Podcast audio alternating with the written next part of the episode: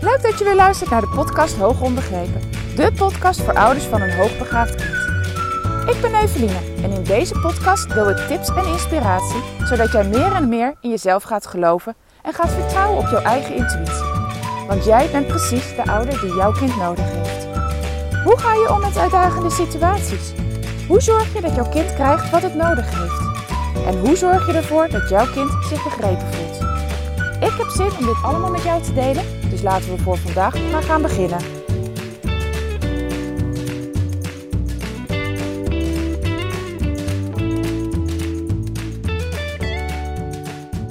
Hey, leuk dat je weer luistert naar een nieuwe aflevering. Ik ga je even meenemen in een vraag die ik kreeg afgelopen week naar aanleiding van de story die ik plaatste. Afgelopen week had ik weer een onderzoek staan. En voordat ik dat onderzoek begon, plaatste ik een story. Uh, en vertelde daarin dat ik dit kind vorig jaar ook al had onderzocht, maar dan met de raakit. En dat we nu opnieuw een onderzoek plaats zou gaan vinden. En ik schreef daar ook bij dat de reden was dat op de raakit het er niet helemaal uit was gekomen. Nou kwam daar ook echt geen heel laag IQ uit. Maar ja, net zo'n twijfelgeval waarvan ik had gezegd van joh, laten we, gezien de leeftijd is het ook niet noodzakelijk dat we hier nu mee doorgaan en dat er een verslag komt. Um, laten we gewoon even wachten tot uh, we een jaar verder zijn en we met de kicht kunnen testen. Nou, zo gebeurde dat ook. Deze moeder had een nieuwe afspraak ingepland voor het afnemen van de kikt. En dat het bij de raakit er niet eenmaal uit was gekomen, dat, ja, dat is het, dezelfde reden als waarom het er vaak bij de wisk niet uitkomt. En de reden daarvoor is dan dat ook bij de raakit, net zoals bij de wisk, er onderdelen op tijd gaat. En ook bij dit kind zag ik dat dat echt ja, de struggle was. Het, hetgene waar het kind gewoon last van had. Die tijdsdruk, het moeten presteren onder, ja, eigenlijk onder zo'n grote druk van, van tijd dat het niet lukte. En dat maakte dat het IQ ook heel erg gedempt werd. Nou dan is natuurlijk het voordeel van de kikt, die gaat helemaal niet op tijd. Er zit geen tijdsdruk op. Het kind krijgt alle tijd om na te denken. Dus ik had geadviseerd van kom over een jaar terug, uh, gezien de leeftijd. Want bij de kikt moet een kind minimaal vijf jaar oud zijn. Dat is met de raakit anders. Dat komt namelijk al met vier jaar. Kom gewoon een jaar later opnieuw terug. Dan kunnen we de kikt afnemen en dan kijken we er nog een keertje naar. En dan kunnen we dus echt de intelligentie meten zonder dat die tijdsdruk erop zit. Dus ik plaatste die story dat ik opnieuw ging testen um, van een kind wat ik al een jaar geleden ook al had getest. En toen kreeg ik uh, via mijn DM kreeg ik daar een reactie op van hoe zit dit? Want ik heb ooit begrepen dat een kind alleen maar na twee jaar opnieuw getest kan worden. Hoe zit dit dan eigenlijk? Ik weet er helemaal niet zoveel van, schreef zij ook. Uh, want er kon, het, kon mij toen ook niet uitgelegd worden hoe dat nou eigenlijk zat. Uh, maar dit is wat ik er van, toen van heb gehoord. En ik heb daar ook een story over opgenomen. Maar ik dacht, ja, voor mij is dit zo normaal. Maar ik begrijp dat er heel vaak door ouders ja, hier vraagtekens over zijn. Want wat voor mij heel normaal is, omdat dit, nou, nou dit is wat ik doe. Uh, ik denk hier niet meer over. Nou, ja, dan kan ik me voorstellen dat dit voor, voor ouders niet altijd duidelijk is. Dus ik dacht, naast die story neem ik er ook gewoon nog even een podcast over op. Ik ga eerst even uitleggen aan je waarom het nu belangrijk, nou ja, waarom het nu niet altijd zo hoeft te zijn dat er twee jaar of langer tussen zit en waarom het soms wel belangrijk is om er twee jaar of langer tussen te laten zitten. Allereerst, er zijn verschillende soorten onderzoeksmiddelen die gebruikt kunnen worden om de intelligentie van een kind te testen. Je hebt de WIPSI, die wordt voor jonge kinderen gebruikt. Je hebt de WISC, die wordt voor kinderen vanaf 6 tot 16 jaar gebruikt. Je hebt de RAKIT, die kan tussen, voor kinderen vanaf 4 en de 11 jaar, 12 jaar gebruikt worden. En je hebt de KICT. Dat zijn even de meest gebruikte intelligentietesten in Nederland. En elke test is anders van opbouw, is anders uh, voor een andere leeftijd geschikt en heeft ook andere eisen aan wanneer je opnieuw mag testen. Wanneer je je kind hebt laten onderzoeken, bijvoorbeeld met de WISC, en je wil je kind opnieuw laten onderzoeken, maar deze keer met een ander onderzoeksinstrument, dus in dit geval dan de KICT, dan is het niet nodig dat daar een bepaalde tijd tussen zit.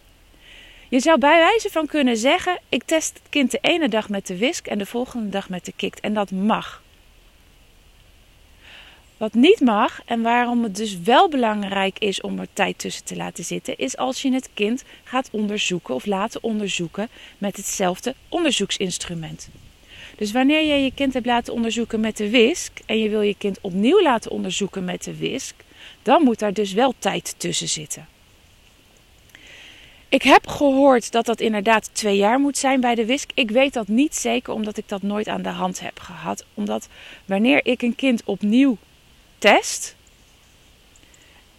omdat er ergens anders ooit de WISC is afgenomen, dan test ik eigenlijk altijd met de KICT. Als je mijn podcast langer volgt, dan weet je dat ik zelf echt enorme voorstander ben van het testen van de, kinder, van de kinderen met de KICT. Omdat dat de enige intelligentietest is die geschikt is en speciaal ontwikkeld is voor het testen van kinderen die vermoedelijk hoogbegaafd zijn. Daar is ook de test echt op ingericht. Er is heel goed nagedacht over hoe kunnen wij zo'n betrouwbaar mogelijk een test ontwikkelen die geschikt is voor deze kinderen, echt voor deze doelgroep. Um, en ik, ja, ik sta uh, ja, daarvoor in dat, ik, dat dit echt de beste test is. Maar dat is mijn hele persoonlijke mening. Daar zal niet iedereen het mee, met me mee eens zijn, maar ik, ik vind dat wel.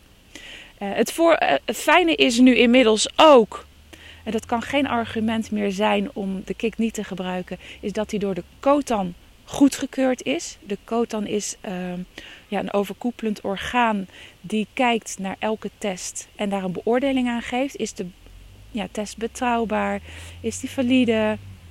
Nou, er worden naar een heleboel aspecten gekeken en dan wordt de test beoordeeld.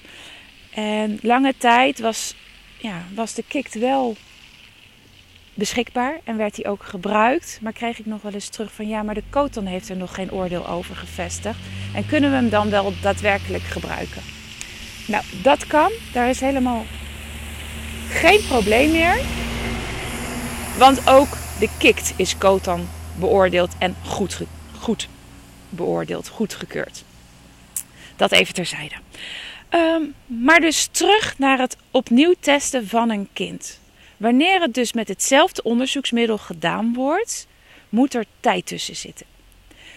En de, de reden daarvoor is dat er anders een leereffect in de beoordeling van het kind kan gaan zitten. En ik ga je dat even toelichten aan de hand van een voorbeeld bij de WISC. Bij de WISC is een van de onderdelen blokpatronen. Dat betekent dat een kind met blokjes een bepaald figuur moet neerleggen. Je kan je voorstellen als, dat, als het kind dat gedaan heeft en het binnen nou, een paar maanden opnieuw getest wordt, dat het zich nog kan herinneren hoe het de eerste keer dat heeft opgelost.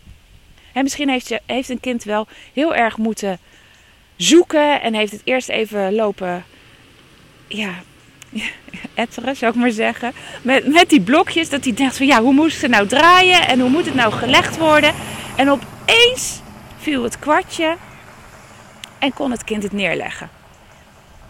Nou, dit is zo'n subtest die op tijd gaat.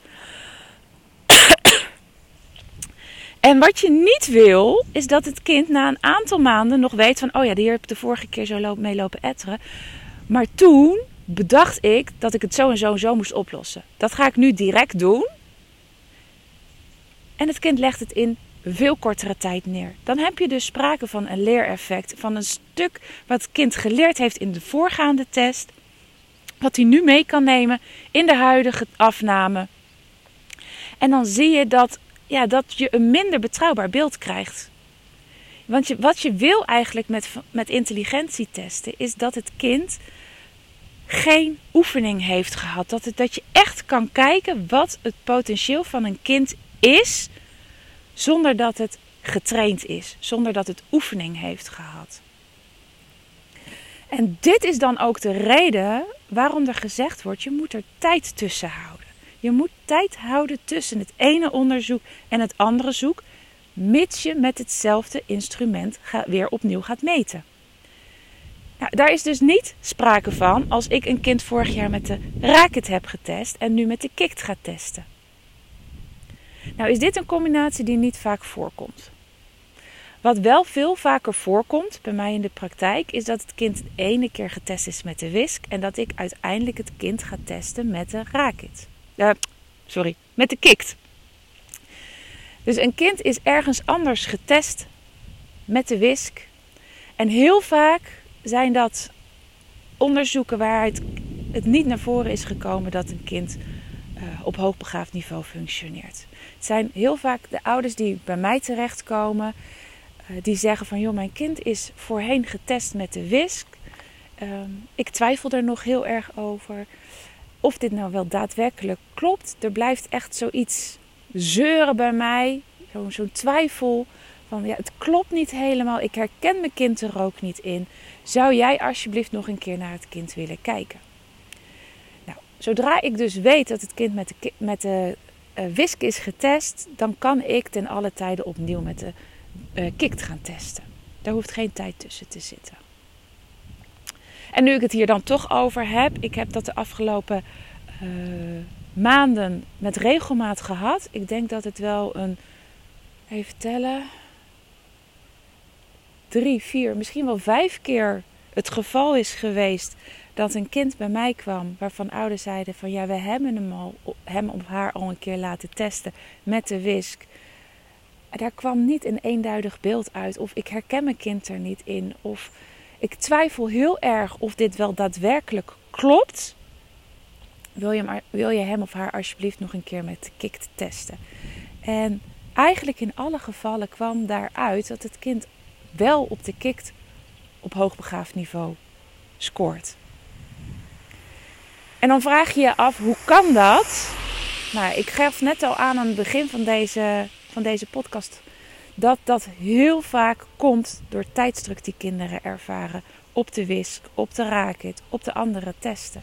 En dat dat echt heel erg bepalend kan zijn, met nadruk op kan zijn, dat hoeft niet zo te zijn, maar dat kan het wel zijn, op de uitslag.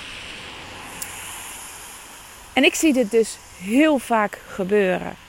En ik ben heel erg blij dat er dan een mogelijkheid is, ook om een kind op korte termijn opnieuw te onderzoeken met de KIKT. Omdat ja, een verkeerde uitslag van een onderzoek bepalend kan zijn op, op hoe het verder gaat. En ik ben ook heel blij dat steeds meer ouders mij dan weten te vinden en zeggen van we hebben gewoon iemand nodig die nog een keer naar ons kind kijkt. Um, of dit wel kan voordat we allerlei stappen gaan zetten. Um, ja, en ik, ik ben daar gewoon echt ja, blij mee dat er ouders zijn die daarin dus ook durven door te pakken.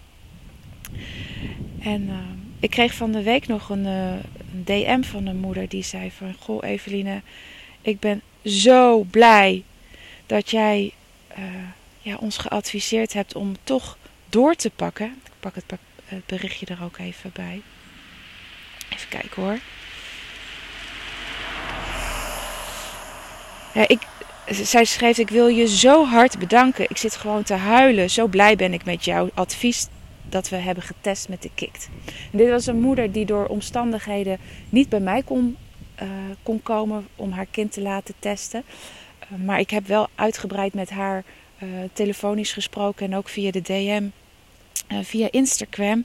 En haar geadviseerd echt dan om iemand in de buurt te zoeken die kon testen met de kikt. En dat advies heeft ze opgevolgd. Heeft ze, en daarin heeft ze ook doorgepakt. En ja, vanuit een onderzoek met een wisk waarin het echt zo laag uitkwam. Dat deze ouder zei van ik, ik geloof gewoon niet dat mijn kind zo laag zit qua scores maar er wel heel veel op gebaseerd werd met betrekking tot uh, dingen die, die in de school geadviseerd werden, maar ook in de, in de begeleiding eromheen. En ja, dan is het heel mooi als blijkt dat het gevoel van een ouder zo bevestigd wordt met de kikt. En ik schreef ook van, nou super mooi om dit te horen. Uh, Wat ontzettend fijn voor jullie. Dit geeft zoveel perspectief voor de zoektocht waar jullie nu voor staan. Want ze waren heel erg zoekende hoe nu verder. En ehm, ja, zo zie je maar hoe belangrijk dus een, een hertest kan zijn met de kikt. Nou, dit even over. Is het mogelijk om een kind opnieuw te laten testen? En zo ja, hoeveel tijd moet er tussen zitten? Ik ben heel erg blij dat ik zulke vragen krijg op de stories die ik plaats. Um, heb jij ook een vraag voor mij rondom de afname van de kikt? Of twijfel je over de afname die al eerder gedaan is? Schroom niet om contact met mij op te nemen. Echt, ik sta daar altijd voor open. Dat kan via de DM van Instagram. Dat is altijd een makkelijk, laagdrempelige manier. Maar je mag me ook altijd mailen. Ik wil altijd met je meedenken. Um, denk je nou van, na het beluisteren van deze podcast... Ja, ik, ik wil nu toch gewoon echt mijn kind opnieuw laten testen met de kikt. Of ik wil gewoon mijn kind laten testen met de kikt. Uh, weet dan dat ik nog op korte termijn mogelijkheden heb voor het uh, onderzoeken van jouw kind. Dus neem dan ook even contact met me op. Dat kan via, nou ook weer via de DM, via Instagram of door uh, me te mailen naar info specialistinhoogbegaafdheid.nl. Maar wat ook mogelijk is, is om uh, even via mijn website een contactformulier in uh, te vullen. Nou, ik ga deze podcast afsluiten. Dankjewel voor het luisteren. Ik ga mijn rondje vervolgen. Het is inmiddels gaan regenen, dus ik ga snel zorgen dat ik thuis kan komen. Nogmaals dankjewel en we spreken elkaar snel weer. Groetjes, doei doei!